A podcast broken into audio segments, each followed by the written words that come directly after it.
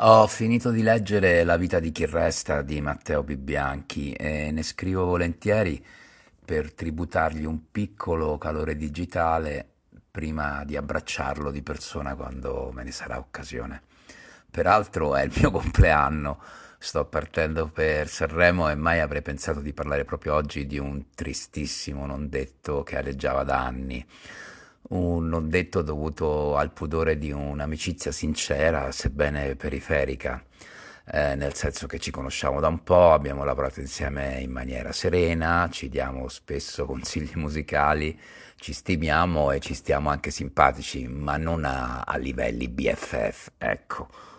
Che tanti anni fa abbia subito un suicidio in casa propria commesso da un suo ex, lo sapevo eh, senza conoscerne i dettagli. E in questo Milano è beghina nella sua migliore accezione, e cioè eh, che di certe cose non si parla per rispetto ed educazione.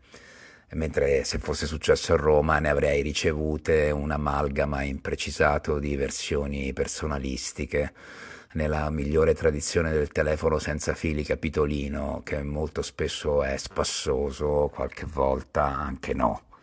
Da subito eh, si è catapultati in una realtà insopportabilmente dolorosa, eh, senza sbancerie e lirismi, senza sconti ed effetti speciali. La scrittura è scarna come deve essere, perché non ha bisogno di nessun arzigogolo formale. È una lista della spesa dell'abisso ed è precisa nelle dosi e nella verità della cronaca di un dolore insopportabile. Il tempo è il vero accumulatore del primo coraggio, quello che ha permesso a Matteo di scrivere quando era pronto per poter condividere senza vittimismo o sensazionalismi il più triste capitolo della sua vita. Il secondo coraggio è l'audacia del suicida. Ce ne vuole tantissima anche in presenza di insopportabile disagio mentale.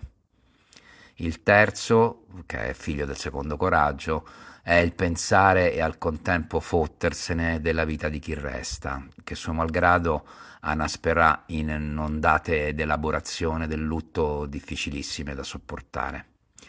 Eh, grazie Matteo per aver condiviso il prezzo altissimo che hai pagato, mm, tra l'altro tutto da solo.